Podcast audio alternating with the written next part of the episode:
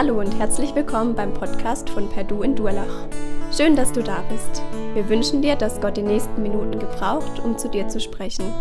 Viel Freude dabei.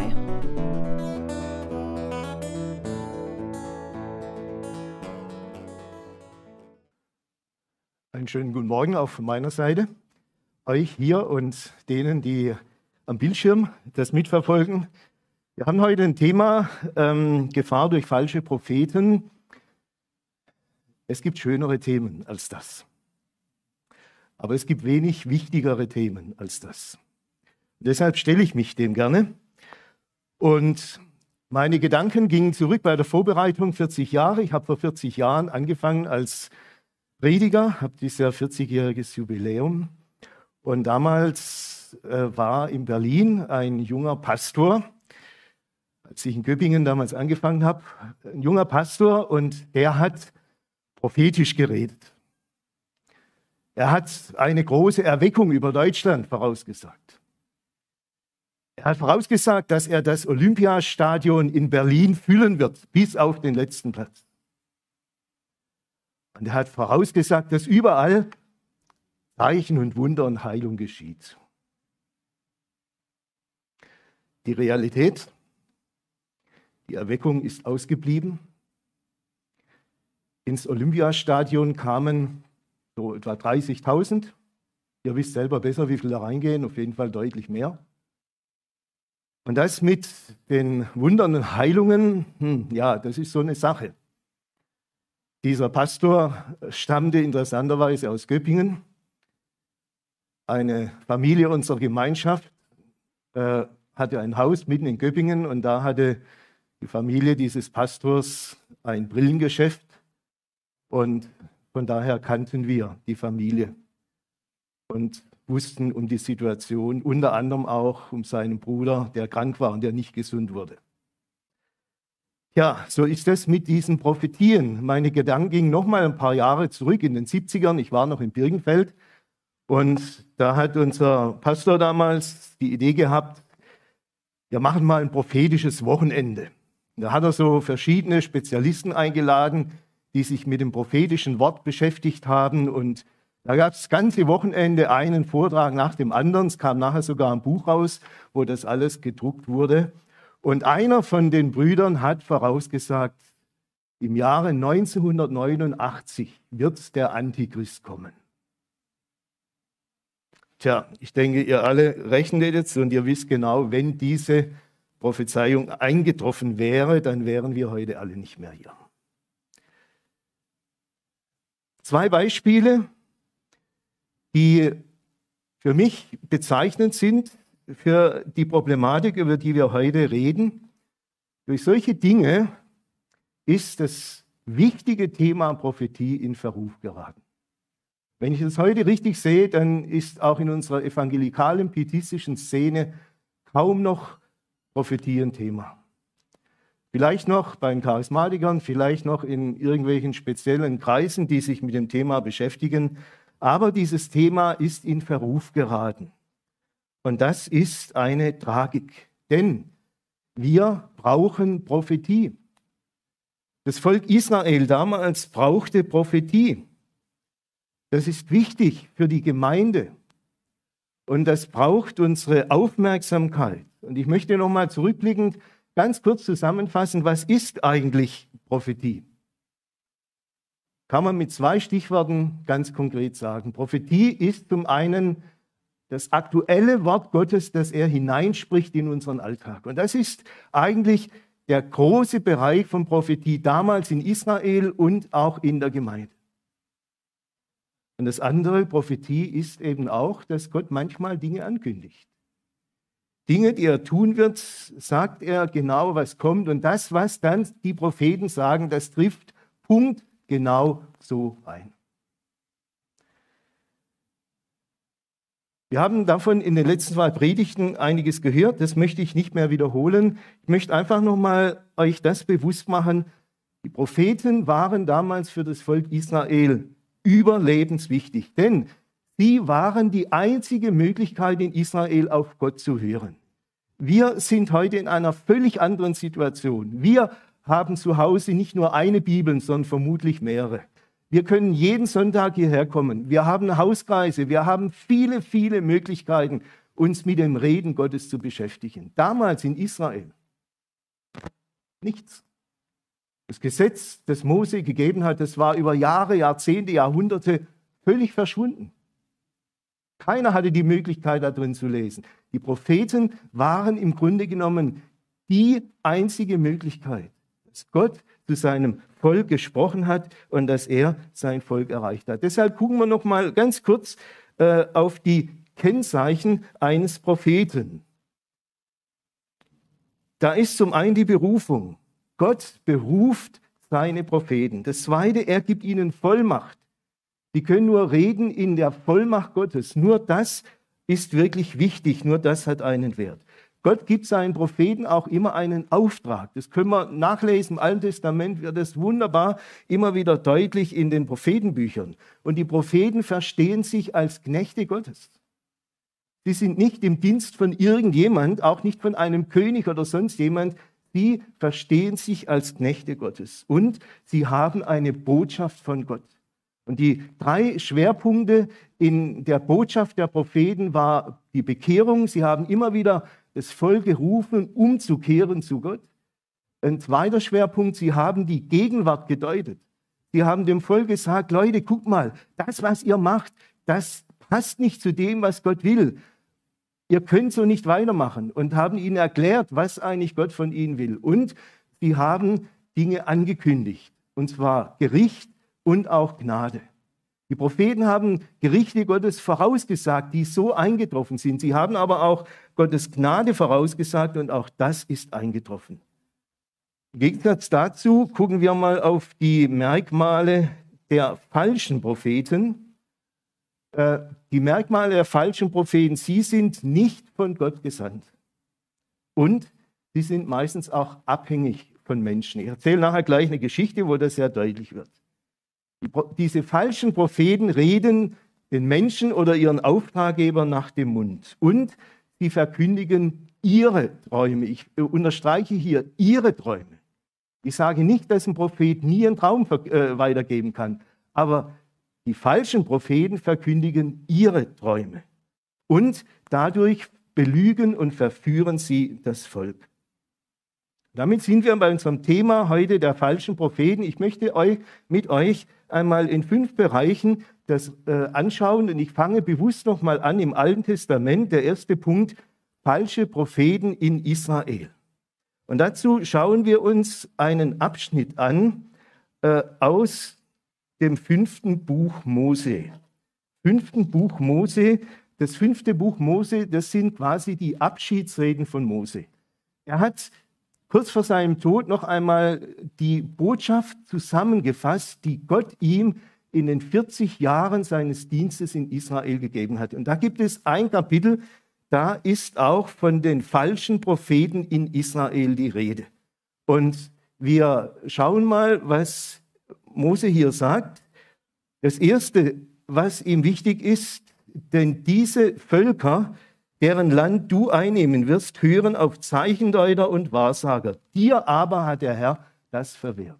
Das heißt, ähm, die waren damals schon so modern wie wir heute. Ihr wisst es ja, auch heute spielt ja Horoskop und äh, Wahrsage und all diese Sachen eine viel größere Rolle, als die Leute das zugeben. Ganz viele Leute beschäftigen sich mit solchen Dingen und so war das damals unter den Völkern auch. Und jetzt sagt Gott, das will ich nicht, dass das bei euch geschieht. Warum?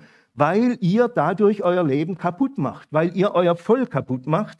Gott sagt, das will ich nicht. Aber Gott sagt nicht nur, das will ich nicht. Ich verbiete euch das, sondern Gott sagt noch etwas Zweites. Er sagt, wisst ihr was, ich habe für euch was viel Besseres. Und deshalb sagt er, ich will ihnen einen Propheten wie du, also wie du Mose bist, erwecken, aus ihren Brüdern und meine Worte in seinen Mund geben, der soll zu ihnen reden, alles, was ich ihm gebieten werde. Und dieses Wort hat Gott laufend erfüllt. In der ganzen Geschichte nach Mose hat Gott immer wieder seinem Volk Propheten gegeben. Und die haben dem Volk gesagt, was Gott will. Und äh, am Ende dieser Reihe, da hat Gott diese Verheißung in einer ganz besonderen Weise wahrgemacht. indem er Jesus Christus gesandt hat. Und Jesus Christus ist der Prophet Gottes, das Sprachrohr Gottes par excellence. Etwas Größeres gibt es nicht. Diese Verheißung hat Gott, wie gesagt, wahrgemacht. Er gibt seinem Volk etwas Besseres. Und jetzt äh, beschreibt Mose auch, wie das funktioniert. Er sagt dann weiter, doch wer meine Worte nicht hören wird, die er in meinem Namen redet, von dem will ich es fordern. Doch wenn ein Prophet so vermessen ist, dass er redet in meinem Namen, was ich ihm nicht geboten habe, und wenn einer redet in dem Namen anderer Götter, dieser Prophet soll sterben. Das heißt, Prophetie heißt, Gott legt sein Wort in den Mund eines Menschen. Und dieser Mensch, der gibt es weiter an andere. Und das ist der Auftrag der Propheten. Und das konnte auch bedeuten damals in Israel, dass die Propheten manchmal geschwiegen haben. Wenn sie kein Wort Gottes hatten, konnten sie nicht sagen. Nur dann, wenn Gott ihnen etwas gegeben hat, dann haben sie es weitergegeben. Und Gott weist hin auf die Gefahr, die eben äh, damals schon klar war. Es kann sein, dass Propheten auftreten, die etwas sagen, was Gott nicht geboten hat. Oder die in ihrem eigenen Namen oder im Namen anderer Götter geredet haben. Und Gott sagt, das hat Konsequenzen. Und solche Propheten sollen sterben. Wir gucken uns das gleich nachher an. Und dann sagt Mose weiter, wenn du aber in deinem Herzen sagen würdest, wie kann ich merken, welches Wort der Herr nicht geredet hat? Wenn der Prophet redet in dem Namen des Herrn und es wird nichts daraus und es trifft nicht ein, dann ist das ein Wort, das der Herr nicht geredet hat. Der Prophet hat aus Vermessenheit geredet, darum scheue dich nicht vor ihm. Wir halten nochmal fest, was sind die Merkmale eines falschen Propheten? Das sind letztlich genau zwei Merkmale. Das eine, wenn wir davon ausgehen, Gott gibt dem Propheten ein aktuelles Wort in den Alltag, dann muss ich immer wieder fragen, aus welcher Quelle schöpft denn ein Prophet? Aus welcher Quelle bezieht er seine Informationen? Ich komme da nachher am Schluss nochmal drauf. Auch für heute, für uns ist das ein ganz wichtiges Kennzeichen. Aus welcher Quelle schöpft jemand? Und das zweite Kennzeichen, das betrifft, betrifft besonders die Dinge, die Gott ankündigt. Äh, da gibt Gott diesen Maßstab. Wenn das, was ein Prophet sagt, punktgenau eintrifft, dann kann ich davon ausgehen, dass er das sagt, was äh, Gott ihm gegeben hat. Wenn das aber nicht eintrifft, dann, wie hat Mose so schön gesagt, dann vergesst das. Achtet nicht auf diesen Mann, äh, darum scheue dich nicht vor ihm. Das könnt ihr vergessen. Äh, solche Leute, die kommen nicht im Namen Gottes, sondern in ihrem eigenen. Ich möchte euch zwei Geschichten noch erzählen aus dem Alten Testament, die äh, das so deutlich machen. Also ich kann euch nur ermutigen, lest mal auch die Königebücher, die Propheten. Faszinierend, äh, was da so alles abgegangen ist. Da können wir ganz viel lernen. Eine Geschichte aus äh, dem ersten Königebuch, Kapitel 22, kann man das nachlesen. Ahab und Josaphat. Ahab ist euch wahrscheinlich bekannt. Das war der, mit dem Elia da auf dem Karmel die, dieses große Erlebnis hatte, ähm, wo er über diese falschen Propheten triumphiert hat. Und dieser Ahab lebte in einer Zeit im Nordreich Israels, wo im Südreich der König Josaphat war. Und Josaphat war im Gegensatz zu Ahab ein König nach dem Herzen Gottes. Und dieser Josaphat hat es gut gemeint. Er hat gedacht, Mensch, ich gehe mal zu dem Ahab. Ich möchte mit dem mal auch Gemeinschaft haben. Ich möchte äh, vielleicht uns wieder näher zusammenbringen. Und so ging er also zu Ahab und äh, kam zu ihm und äh, hat ihn besucht. Und dann sagt Ahab, du, Josaphat, gut, dass du da bist. Komm doch, ziehe mit mir in den Krieg. Und Josaphat gibt ihm zur Antwort, okay, ich bin wie du, also äh, dann lass uns aber noch äh, auf den Rat der Propheten hören. Und jetzt ließ Ahab nicht einen Propheten kommen, er ließ 400 Propheten auflaufen. Und die kamen und haben alle unisono gesagt, jawohl, äh, zieht in den Krieg, Gott wird euch Erfolg geben. Und Josaphat, der, der saß nur da und hat gestaunt. Aber irgendwie kam ihm die, die, die Sache nicht geheuer vor, weil er das nicht gewohnt war. Äh, so eine Schar von Propheten hat gefragt, du, gibt es hier auch noch einen Prophet des Herrn? Ahab sagt, ja klar, es gibt da noch einen, den Micha, aber den mag ich überhaupt nicht, weil der sagt mir immer nur schlechte Sachen voraus. Ja, sagt Josaphat, ich möchte auch hören, was er sagt. Also, Ahab lässt den Micha holen und in der Zeit treten die 400 nochmal auf vor den beiden Könige, die da nebeneinander auf dem Thron sitzen. Dann ziehen die so eine richtige Show ab wo sie nochmal das deutlich machen, was sie vorher schon gesagt haben. Und dann kam Micha. Unterwegs wurde er eingeschüchtert, dem König ja nichts Negatives zu sagen. Als der König ihn fragt, dann sagt er so, ja König, okay, zieh in den Krieg, ist alles in Ordnung. Aber der König Ahab hat gespürt, nee, nee, der lügt mich jetzt an, der äh, sagt nicht die Wahrheit. Und dann äh, macht er ihm Druck, Micha, ich will wirklich hören, was du mir zu sagen hast. Und dann packt Micha aus und sagt, Gott hat mir gesagt, du wirst nicht mehr lebendig aus diesem Krieg zurückkommen. Äh, Gott hat äh, deinen Propheten einen Lügengeist in ihren Sinn gegeben und deshalb sagen sie dir alle miteinander Falsches. Es war interessant, wie der Ahab mit dem umging. Auf der einen Seite hat er ihm nicht geglaubt, er hat den Micha ins Gefängnis gesteckt und hat gesagt, du bleibst so lange da drin, bis ich wiederkomme. Und zwar lebendig und gesund. Aber gleichzeitig hatte er eine Heidenangst, bis er wieder in den Krieg gezogen ist. Er hat sich nicht vorne hingestellt vor seinen Soldaten, er hat sich verkleidet, dass ihn keiner erkennt und war irgendwo zwischendrin. Aber der Feind, der wollte nichts anderes als den Ahab töten. Und dann haben sie ihn nicht gefunden, dann fanden sie den Josaphat und dann sind sie erst auf den drauf, weil der wie ein König aussah, aber dann haben sie gemerkt, halt, das ist der Falsche, da haben sie ihn, ihn äh, gelassen und äh, Gott hat aber dafür gesorgt, dass die Prophezeiung des Micha eintrifft. Ein Pfeil hat Ahab getroffen und er hat sehr viel Blut verloren. Man konnte ihn nicht vom Schlachtfeld bringen und so ist er im Laufe dieses Tages elend verblutet auf seinem Wagen. Gottes Wort hatte sich punktgenau erfüllt, wie Micha das gesagt hat. Die eine, das, das eine Beispiel. Das andere, Jeremia Jeremia hatte sehr viel mit falschen Propheten zu tun. Und auch da ein Beispiel. Zur Zeit Jeremias lebte auch Hanania, der auch ein Prophet war. Ihr könnt es übrigens nachlesen, Jeremia 28.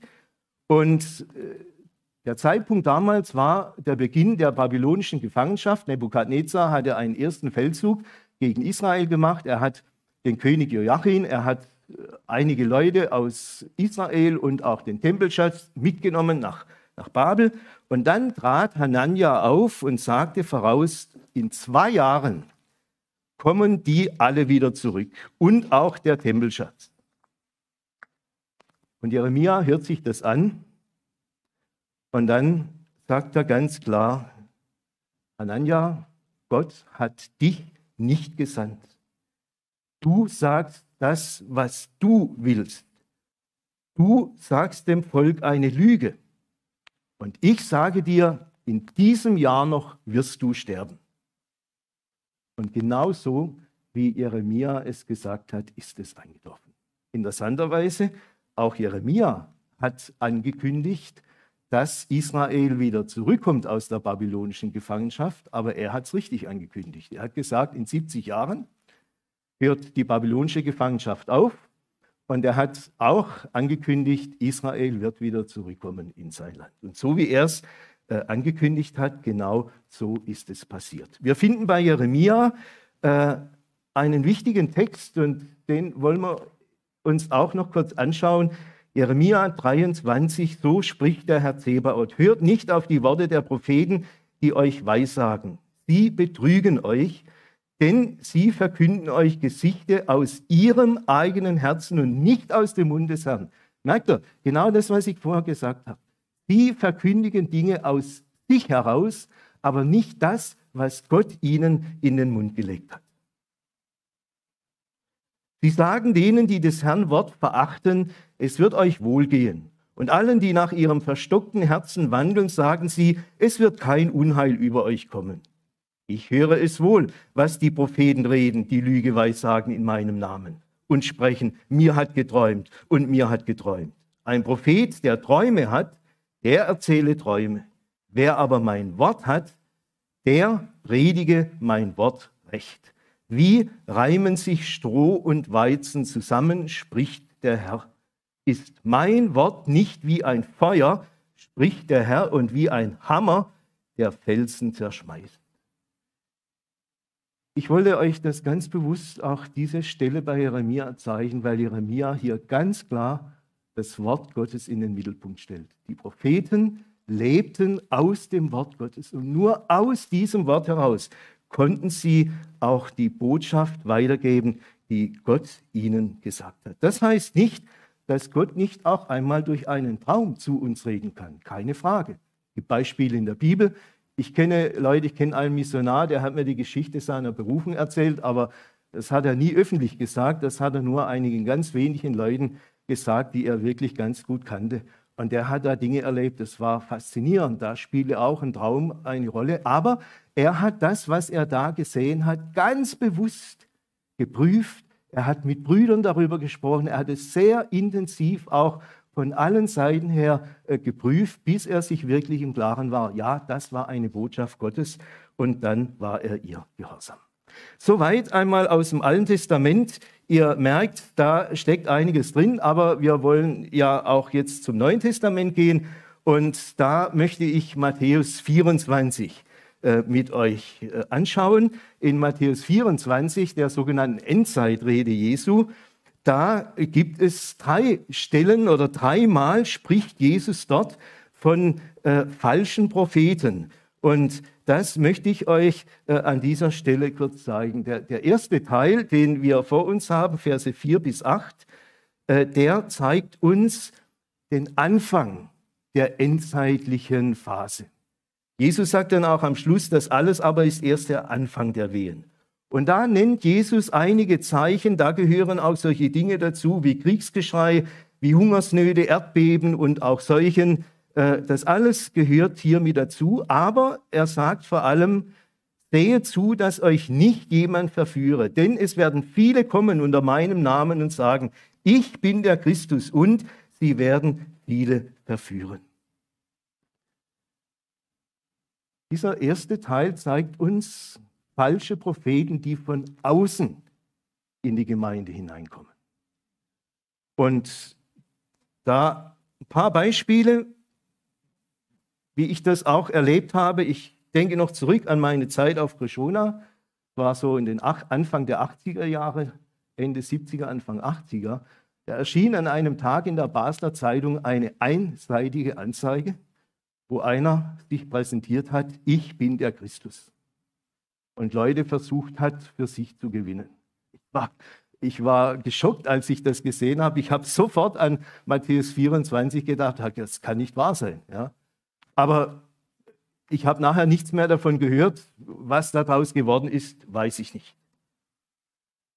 Ganz aktuell heute, vor Weihnachten bekam ich von Jonas Schulz, unserem Jugendreferent in Hockenheim, eine Info, dass momentan im, gerade im Bereich Mannheim, Hockenheim, da in der Ecke, eine Sekte äh, ihr Unwesen treibt, die aus Südkorea kommt. Äh, der Name, wenn ich ihn richtig ausspreche, Shin Cheonji, bedeutet auf Deutsch neuer Himmel und neue Erde. Und diese Leute haben eine ganz bestimmte Taktik. Die sprechen nicht irgendjemand an, sondern die sprechen ganz bewusst Leute an, die Christen sind. Also auch Leute so aus unseren äh, Reihen, aus unseren Gemeinden bis hin zu Pastoren und laden sie ein in ihre Seminare und äh, versuchen ihnen da etwas weiterzugeben. Das Interessante ist, äh, dass die intensiv mit der Bibel arbeiten. In Idea Spektrum, falls es jemand hat von euch, Nummer 38 von 2021, könnt ihr äh, einen Bericht von einer jungen Frau lesen, die dort erzählt hat, wie sie mit dieser Sekte in Kontakt kam, wie sie da reingegangen ist, wie sie am Anfang sehr fasziniert war, aber dann hat sie an einer Stelle gemerkt, da ist was faul. Und zwar hat sie gemerkt, da geht es überhaupt nicht um die Beziehung zu Jesus Christus. Und das kam ihr komisch vor. Und dann hat sie da äh, bewusst drauf geguckt und dann hat sie gemerkt, nee, das, das kann nicht richtig sein und ist wieder ausgestiegen. Wir wissen, dass hinter dieser äh, Sekte in Südkorea einer steht, der sich auch als Christus versteht, der sich für unsterblich hält äh, und so weiter. Ja, das sind solche Dinge, die kommen von außen in die Gemeinde hinein. Für mich ist übrigens auch die bibelkritische Theologie aus der Zeit nach dem Zweiten Weltkrieg so eine falsche Prophetie, die die Gemeinden kaputt gemacht hat. Wenn ich daran denke, was meine Eltern mir erzählt haben, wie sie in diesen Jahren nach dem Krieg, wo ja so vieles im Umbruch war, wo so viele verunsichert waren, wie sie wirklich eine Erweckung erlebt haben unter jungen Menschen. Und das war nicht nur in Birkenfeld so, das war auch an vielen anderen Orten so. Und was hätte daraus werden können, wenn jetzt äh, Pastoren und Gemeindeleiter da gewesen wären, die das weitergeführt hätten im biblischen Sinne. Aber dann kam genau da hinein diese historisch-kritische Theologie, die die Leute kaputt gemacht hat und die in viele Gemeinden eingezogen ist und da vieles zerstört hat. Auch das ist für mich so eine falsche Prophetie, die von außen kommt. Dann das Zweite, was wir in äh, Matthäus 24 sehen, in den Versen 9 bis 12, das sind die falschen Propheten von innen. Äh, da heißt es in Matthäus 24 ab Vers 9, dann werden sie euch der Bedrängnis preisgeben und euch töten. Und ihr werdet gehasst werden um meines Namens willen von allen Völkern. Dann werden viele abfallen und werden sich untereinander verraten und werden sich untereinander hassen. Und es werden sich viele falsche Propheten erheben und werden viele verführen. Und weil die Ungerechtigkeit überhand nehmen wird, wird die Liebe in vielen erkalten. Ihr Lieben, hier geht es nicht um irgendjemand außerhalb der Gemeinde, hier geht es um uns. Jesus spricht von denen, die zu ihm gehören. Und Jesus macht hier deutlich, das ist die große Gefahr für die Gemeinde, dass aus ihren eigenen Reihen sich falsche Propheten erheben und entweder die Botschaft der Bibel liberalisieren, das heißt, die historische Bibelkritik kommt seit einigen Jahren auch in die Gemeinde hinein und wird von Leuten, die eigentlich zur Gemeinde gehören, immer mehr gepusht und vorwärts gebracht. Ich nenne hier nur mal das Stichwort Worthaus. Wer was mit anfangen kann, okay, für alle anderen, die es interessiert, können mich fragen. Das sind, das sind solche Dinge, wo die historische Bibelkritik jetzt auch aus unseren eigenen Reihen verbreitet wird. Aber das andere ist vielleicht das noch gefährlichere, dass die christliche Botschaft, und dafür sind wir wahrscheinlich noch anfälliger, äh, dass äh, versucht wird, auf unsere eigene Leistung abzuheben. Und dazu lese ich euch ergänzend einen Abschnitt aus dem ersten Timotheusbrief, was nämlich der ähm, ähm, Apostel Paulus dem Timotheus hier sagt. Und zwar 1 Timotheus 4, 1 folgende. Der Geist aber sagt deutlich, dass in den letzten Zeiten einige von dem Glauben abfallen werden, unverführerischen Geistern und teuflischen Lehren anhängen, verleitet durch Heuchelei der Lügenredner, Stichwort falsche Propheten, die ein Brandmal in ihrem Gewissen haben. Und jetzt passt auf, sie gebieten, nicht zu heiraten und Speisen zu meiden, die Gott geschaffen hat, dass sie mit Danksagung empfangen werden von den Gläubigen und denen, die die Wahrheit erkennen. Denn alles, was Gott geschaffen hat, ist, ist gut und nichts ist verwerflich, was mit Danksagung empfangen wird. Denn es wird geheiligt durch das Wort Gottes und das Gebet. Und in Apostelgeschichte 20 finden wir was ganz Ähnliches. Die Abschiedsreden des Paulus mit den Ältesten in Ephesus. Und da sagt er zu ihnen, denn das weiß ich, dass nach meinem Abschied reisende Wölfe zu euch kommen, die die Herde nicht verschonen werden. Auch aus eurer Mitte werden Männer aufstehen, die Verkehrtes lehren um die Jünger an sich zu ziehen. Darum seid wachsam und denkt daran, dass ich drei Jahre lang Tag und Nacht nicht abgelassen habe, einen jeden unter Tränen zu ermahnen. Und nun befehle ich euch Gott und dem Wort seiner Gnade, der da mächtig ist, euch zu erbauen und euch das Erbe zu geben mit allen, die geheiligt sind. Was meint Paulus hier? Er spricht dem Timotheus gegenüber von Männern, die aufstehen, Lügengeister. Und was machen die?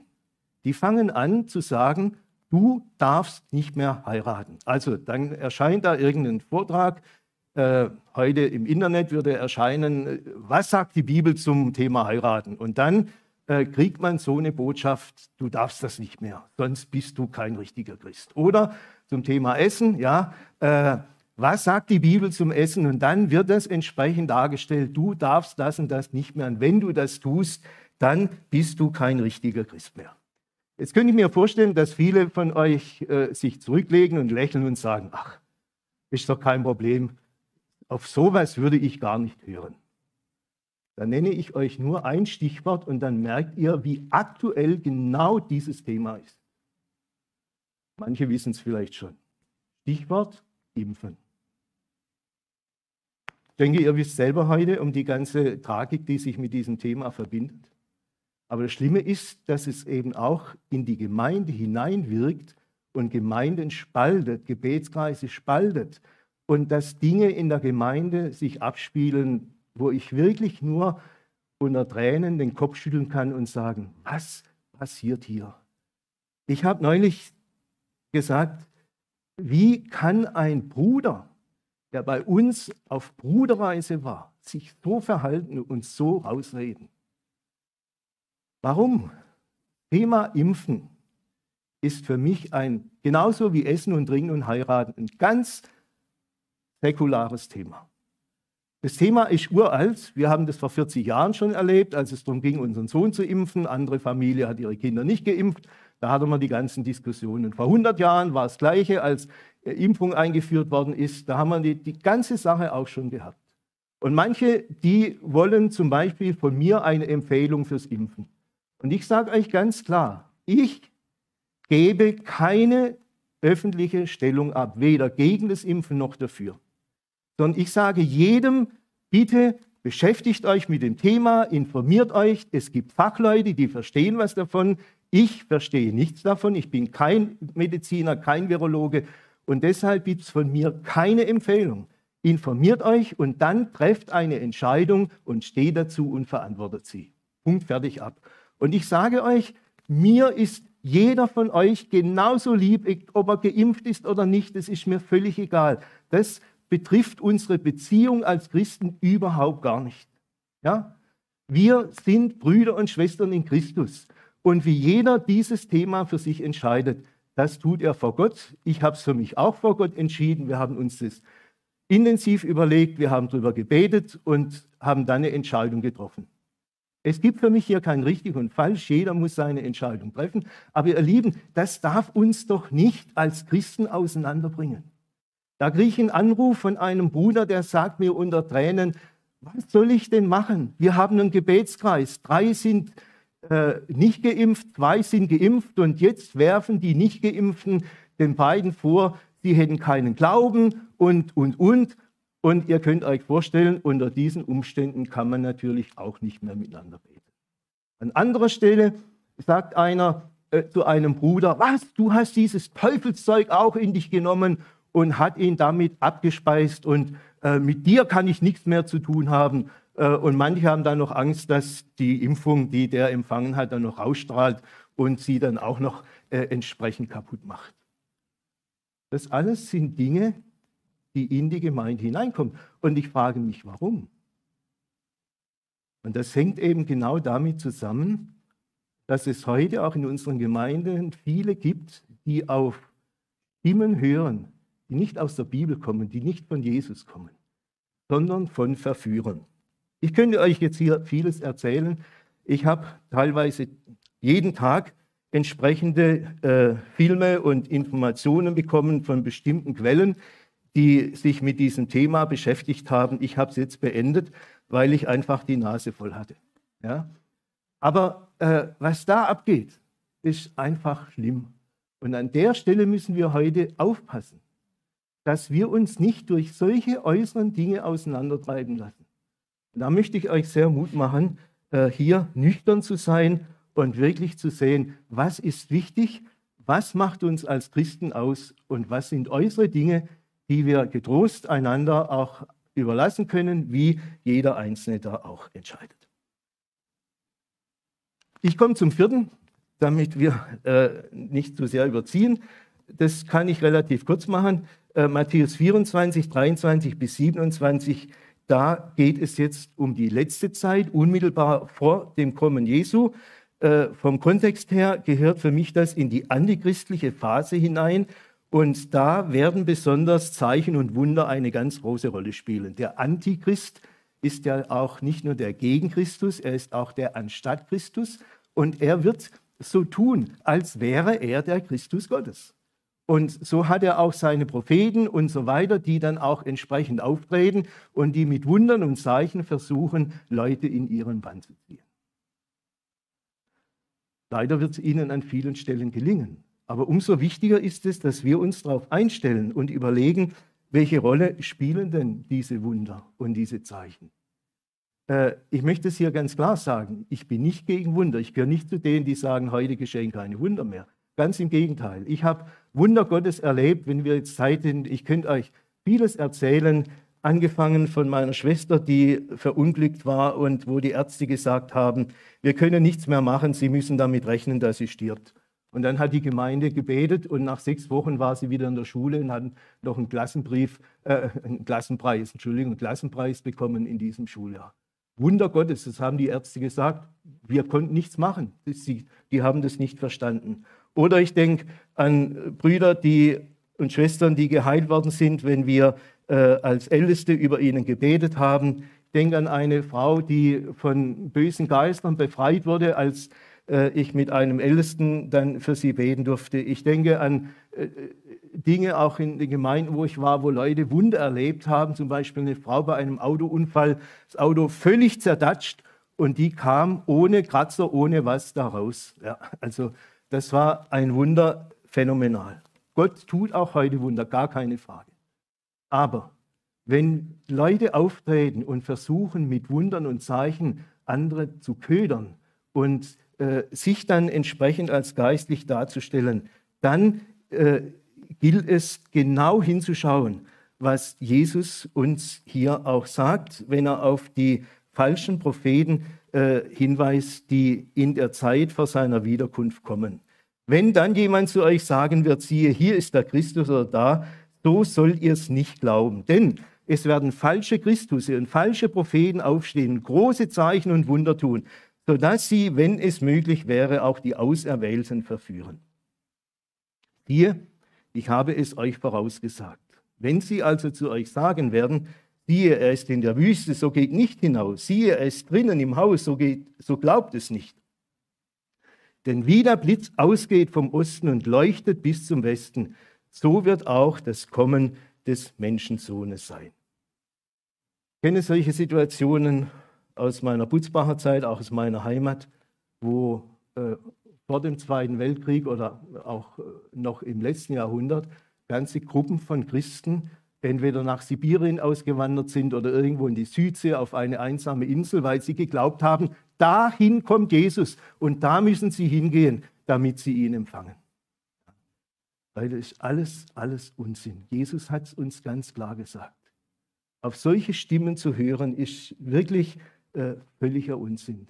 Bleiben wir bei dem, was Jesus uns sagt. Und damit komme ich jetzt auch zum letzten. Gefahr durch falsche Propheten oder falsche Propheten in der Gemeinde. Was hilft uns? Matthäus 24 gibt uns eine ganz entscheidende Hilfe. Da heißt es, wer aber beharrt, dabei bleibt bis ans Ende, der wird selig werden. Oder ja, eine andere Übersetzung sagt, wer bis ans Ende standhaft bleibt. Wer das Evangelium weitersagt, der wird das Ziel erreichen. Was brauchen wir heute als Gemeinde? Wir brauchen biblische Lehre. Ganz, ganz wichtig als Orientierung. Wir brauchen das Evangelium. Wir brauchen Menschen, die das Evangelium weitersagen und Menschen einladen zum Glauben an Jesus. Und wir brauchen auch das prophetische Reden. Wir brauchen es, dass Menschen, die eine Botschaft von Gott bekommen, diese auch hineinsprechen können in die Gemeinde Jesu. Ich möchte es nochmal zum Schluss einfach deutlich machen, wie wichtig dieses prophetische Reden auch heute ist. Ich habe das selber erlebt in einer Gemeinde in Hessen, wo ich war. Da hatten wir einen Bruder in unserem Bruderrat und das war für mich eine ganz, ganz große Hilfe. Der hat nie Gottesdienst gehalten, nie Bibelstunden oder irgendwie sowas. Aber der hatte immer wieder eine Sicht für das, was wichtig ist. Manchmal ist er gekommen und hat mir gesagt, du, das und das, achte mal darauf, überleg mal, sollten wir nicht das und das machen. Hat er mir gesagt und dann war es gut. Der hat mich auch nie wieder gefragt, hast du jetzt das gemacht, was ich gesagt habe oder so. Nein, der hat einfach, wenn er einen Eindruck hatte, mir das weitergesagt. Und das hat uns auch in unserem Bruderrat immer wieder ganz entscheidend geholfen. Wir haben nie alles äh, jetzt aufgenommen, was er gesagt hat, aber manche Dinge, wo uns klar wurde, jawohl, das ist jetzt dran. Und das war ein Bruder, der demütig war, der am Wort war, aber der auch einen Blick hatte für die Menschen in seinem Umfeld und der auch sehr belesen und informiert war über das, was äh, so im, in der damaligen Szene auch äh, rumgegangen ist. Äh, das war für mich sehr wichtig. Wir brauchen Prophetie auch in der Seelsorge. Es gibt immer wieder in der Seelsorge Situationen, da weiß ich nicht mehr weiter. Wenn Gott mir jetzt nicht sagt, was ist jetzt dran, was soll ich sagen oder auch nicht. Ich denke an Hans Bruns, ich weiß nicht, wer ihn kennt. Äh, es gibt eine Bibelübersetzung von ihm. Er war ähm, Pfarrer im Volksmissionarischen Amt und Hans Bruns war zu einer äh, Themenreihe in Hamburg und nach einem Abend kommt ein Geschäftsmann auf ihn zu, schon vom Aussehen her hat er gemerkt, das ist so ein höheres Tier und äh, dann wollte der mit ihm über die Dreieinigkeit diskutieren. Bruns ließ das zu, hat mit ihm eine Viertelstunde über Dreieinigkeit gesprochen. Und dann hatte er den Eindruck, jetzt reicht's. Dann hat er zu ihm gesagt, wissen Sie was, jetzt sind wir einfach mal ein paar Minuten ganz still.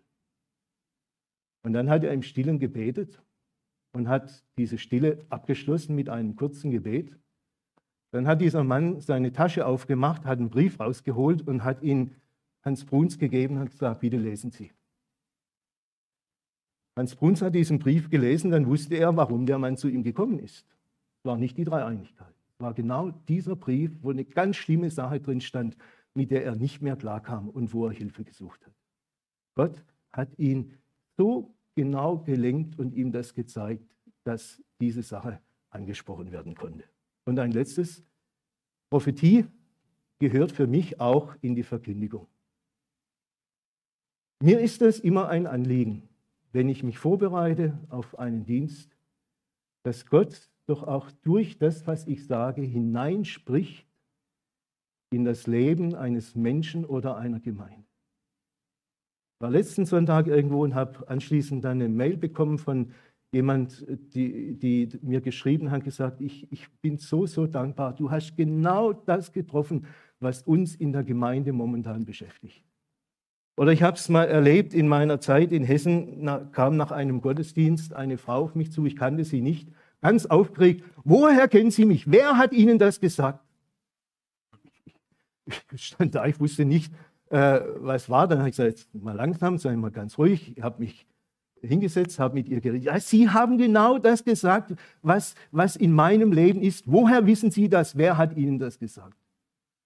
Dann musste ich ihr erklären, ich kenne sie überhaupt nicht, ich habe nie mit irgendjemand über sie gesprochen.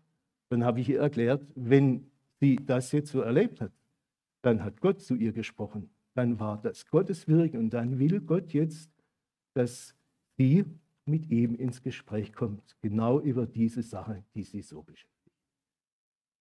Das alles können wir heute erleben. Und ich bete immer wieder darum, für mich, für uns als Verkündiger, dass wir uns von Gott fühlen lassen und das weitergeben, was er uns sagt. Aber auch für euch alle, die ihr kommt jeden Sonntag in den Gottesdienst, dass ihr auch beten kommt und fragt, Herr, was hast du mir heute ganz persönlich zu sagen? Amen. Bete noch mit uns. Dafür danke ich dir, Herr Jesus Christus, dass dein Wort auch heute noch gesagt wird. Danke, dass wir es noch so frei haben. Danke für alle, Verkündiger, auch für alle Menschen, die einfach von deinem Wort erfüllt sind und es weitersagen in ihrem Umfeld, in ihrem Alltag. Danke, dass du uns mit deinem Wort erfüllst und dass dein Wort die Wahrheit ist. Und wir bitten dich immer wieder, Herr, schenke es, dass auch heute unter uns prophetisches Reden geschieht, wo du zum Zug kommst und wo du uns ansprechen kannst. Hilf uns, dass wir die Gabe der Geisterunterscheidung auch unter uns haben, dass wir erkennen, wo falsche Prophetien in unser Leben oder in unsere Gemeinde hineinkommen. Und dann lass uns hier standhaft dagegen stehen und diese falschen Dinge abweisen. Danke, dass du uns auch auf dem Weg durch diese Zeit behüten und bewahren willst. Amen.